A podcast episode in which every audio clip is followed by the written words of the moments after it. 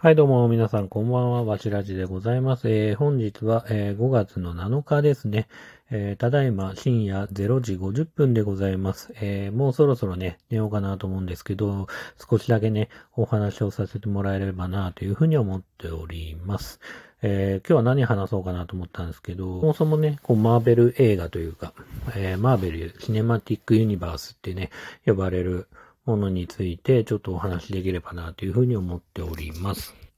そもそもね、どういう経緯というか、まあどっから見始めたのかなって、マーベル映画を、えー、ちょっと思い出してみると、やっぱり、まあアイアンマンから見たのかなって気はちょっとしてて、あんまり明確にこれからハマりましたっていうのはあんま覚えてないんですけど、まあアイアンマンを見たっていうのはなんとなく覚えてて、で、やっぱり当時ね、アイアンマンそれなりに話題になってて、そこそこのヒット作だったと思うんですけど、あの、まあね、そういう流れもあって、まあ見たことは覚えてて、まあそっから別にキャプテンアメリカとかをリアルタイムで劇場で見ましたとかっていうことはなくて、えっー、多分ね、映画館で見たのは、あの、アベンジャーズ、まあアベンジャーズの、まあ一作目ですね。ウルトロンとかそういうものではなくてね。多分。うん。で、やっぱりなんか、で、その時もだから、インクレティブル・ハルク？でしたっけ？ハルクとかの単独映画とか、マイティー・ソーの単独映画も多分見てないまま、キャプテンアメリカも含めて、多分アベンジャーズ見たんだと思うんですけど、まあアベンジャーズ自体はまあ、なんだろう、ヒーローが集まって戦ってっていう感じで、まあすごく面白かった記憶というか、まあ、面白いって言っても、なんかあれですよね。トランスフォーマーとか、いろんな当時の派手派手なアクション映画と、まあ似たようなノリというか、まあ派手だったらいいよね、ぐらいの感じで、まあなんだろう、街ぶっ壊して敵が巨大な敵出てきてみたいな。で、ヒーローが集まってみたいな感じのノリで、まあ楽しくは見たなっていう記憶があって、で、本格的にマーベル映画にハマったというか、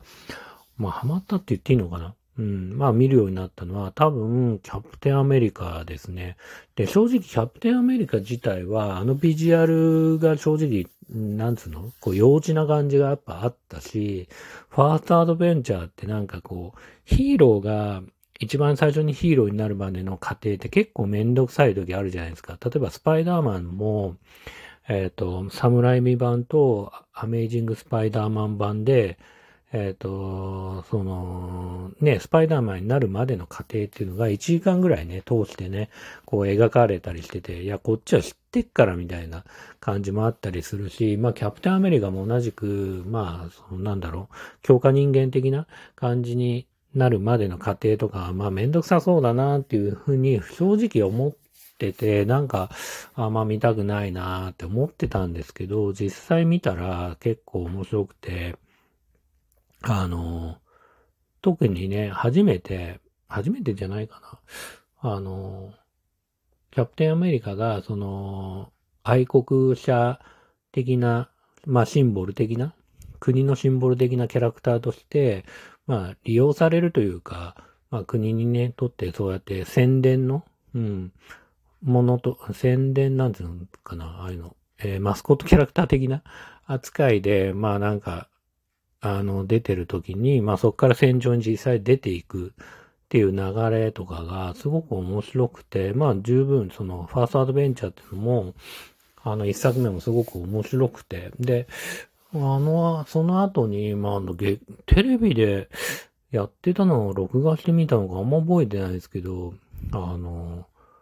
えっ、ー、と、ウィンターソルジャー、えー、キャプテンアメリカウィンターソルジャーを見て、めちゃくちゃ面白かったんですよね。で、アクションの質がめちゃくちゃ高くて、で、それは本当に格闘アクション的なところだったり、カーアクションだったり、あと銃のアクション。うん、まあ僕はあんま別に銃とかそういうものも詳しいわけじゃないんですけど、そのすべてがすごくクオリティ高すぎて、で、なんかそれがすごく僕にとって衝撃というか、もうアジアの映画ではもうアメリカのアクション映画に勝てないなっていうのをすごく思っちゃって、っていうのは僕はあの、80年代、こう、香港映画とか香港アクション映画と言われるようなもの大好きで、やっぱり当時は、あの、香港のアクション映画っていうのが多分世界でナンバーワンのクオリティだったと思うんですよ。実際それが逆輸入的に、こう、マトリックスとか、チャーリーズ・エンジェルとか、まあ、いろんなところに影響を与えて、まあ、世界中で、こう、アクション映画の質が一気にドンと上がるんですけど、なんか、それをまた、こう、ハリウッドが吸収して、まあ、そん、なんつうかな、進化系として、まあ、まあ、なんていうかな、形はだいぶ違えど、なんかその流れを組んで、そのアクションの質が高いなと思ったのが、その、ウィンターソルジャーなんですよね。キャプテンアメリカの。で、それを見て、やっぱりすごいな、ハリウッドって思ったのがすごく印象的で、すごく面白かったし、で、その後の、えっ、ー、と、シビルウォーも含めて、まあ、シビルウォーはね、もうちょっともなんつうかな、ヒーローもいっぱい出てくるんでね、あれですけど、まあ、ウィンターソルジャーの衝撃というか、なんか話も結構こう、大人びてるというか、うん、ヒーローも、ただのヒーローものじゃなくて、なんつうかな、こう、国がやってることは必ずしも正しくないよ的なところがあったりとか、そういうところも含めて、なんかすごく大人、うん、まあ、当時のマーベル映画の中では結構大人びた話だなと思ったし、なんかそれがね、あってね、こう、ハマり出したんですよね。で、その後、やっぱり普通に、マイティー・ソーとか、見れるものは結構劇場見てるものたくさんあって、多分、ブラックパンサーとか、なんだろう。何見てたんだろう。そう言われるとピンとこねえな。そうですね。なんだろう、アベンジャーズ・エイジ・オブ・ウルトロンとか、なんだろうな。チビローももちろんだし、インフィニティ・ウォーとか、ギャラ、ガーディアン・オブ・ギャラクシーとかもね、えっ、ー、と、見てるし、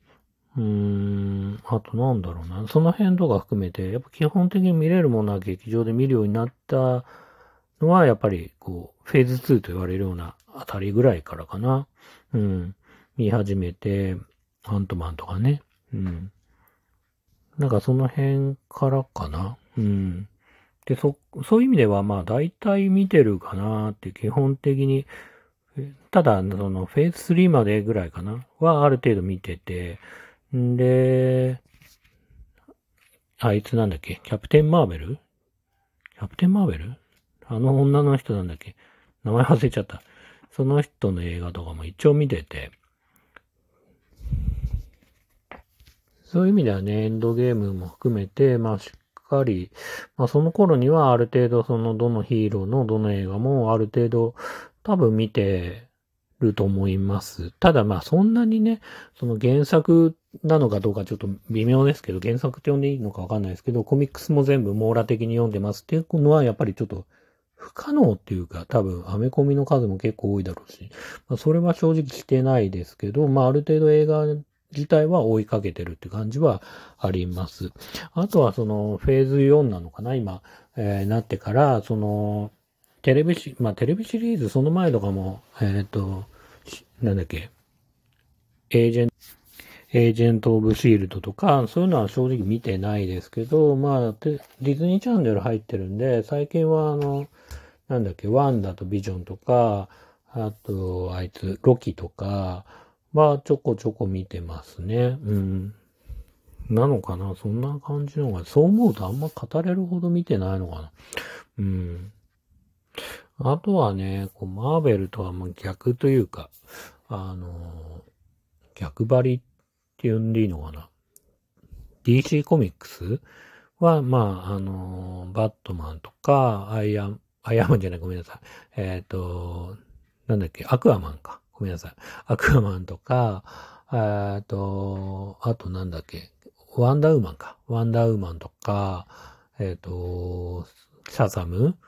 で、あの、ジャスティスリーグとかね。えっ、ー、と、その辺で言うと、まあ、DC の方がもしかしたら劇場で、えっ、ー、と、見逃さずにいろいろ見てるのかもしれないですね。うん。で、DC コミックスの方では、まあ、えっ、ー、と、スーサイドスクワット含めて、あの、悪党集結とかも本当に最高だと思ってるし、まあ、あの、ジョーカーをね、こう、DC コミックスのそういう流れの、一連の流れのやつに入れていいかどうかわかんないですけど、まあ、ジョーカーって映画自体ももちろん大好きだし、まあ、バットマンもちろんだし、まあ、そういう意味では DC コミックスのこの暗さとか、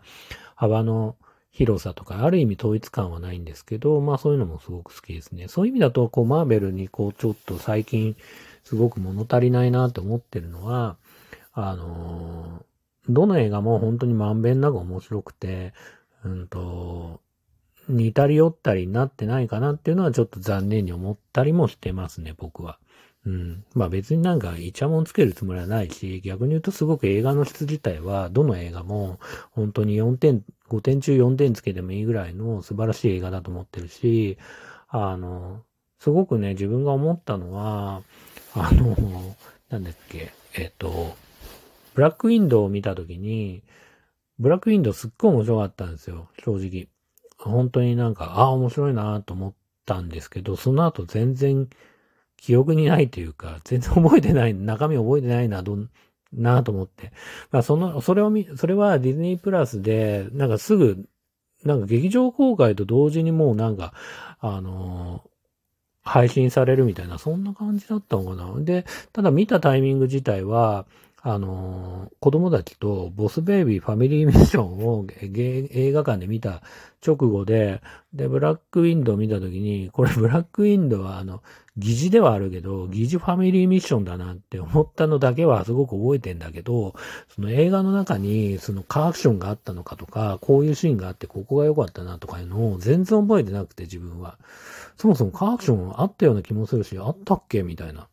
気がしてて、で、それってなんかこう、どの映画も本当に人を楽しませてくれるレベルで、そういう車のアクションがあったり、格闘のアクションがあったり、銃撃戦があったりっていうので、なんかこう、全部、なんつうかな、幕の内弁当的にちゃんとどのおかずも美味しいんだけど、どれも印象が残ってないっていう感じがすごくしてきちゃって、で、それがなんかまあ最近のマーベル映画な、かなっていうのをちょっと思ってはいますね、自分的にはね。うん。DC はね、もうちょっと癖があって、やっぱり なんか大人の味だな、みたいな感じもあるし、最近のザ・バットマンとかも、正直2時間56分あって、まあ本当に好む人は好まな、好むし、えっと本当に嫌だなと思う人は嫌だと思うし、なんですかな、味に癖があるから、その分ハマった時の、その、衝撃だったり、あの、癖になっちゃう感じとかは、すごくね、あの、DC コミックスあるなって思ってて。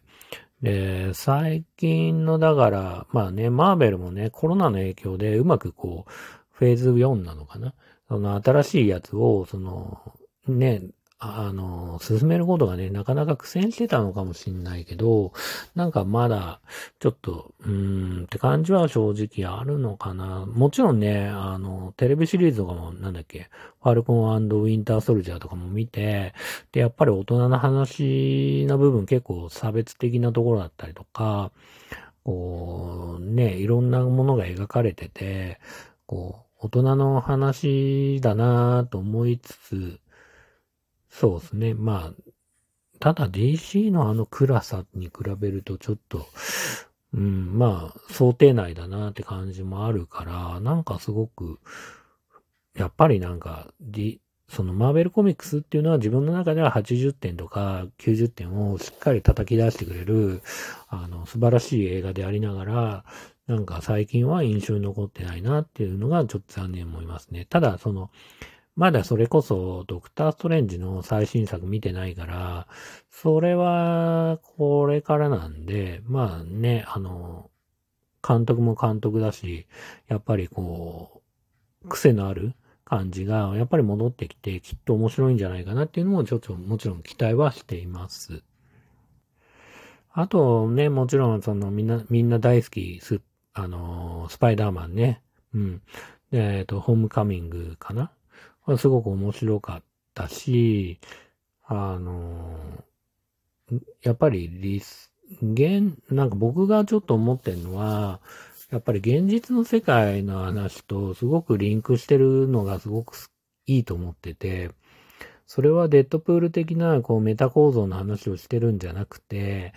その、例えばうん、前もちょっと話したかもしれないですけど、アメージング・スパイダーマンとか出てきた時に、まあね、見てる側の人はみんなやっぱり、は、アメージング・スパイダーマンのその苦労みたいのを、その映画として苦労してる部分とか、その若干ね、外しちゃった部分、本当はもっと続けたかったのに、2作目で、やっぱりこう、ね、終わっちゃったっていうのも含めて、なんかみんななんか憎めない感じとか、応援したい感じとかすごい出てると思ってて、それがまた、その映画内で、その回収されてる感じとか、そのやっぱり現実世界とのリンク感みたいのがすごくあって、で、やっぱりそういうのが僕は映画としてやっぱりなんだかんだ好きというか、うん、やっぱそういうのあるんじゃないかなと思うんですよね。現実、自分が生きて生きているこの世界と、あの、スクリーンに映ってるそのファンタジーの世界と、その何かどこかこう、世界的に、世界的に繋がってるっていうのは、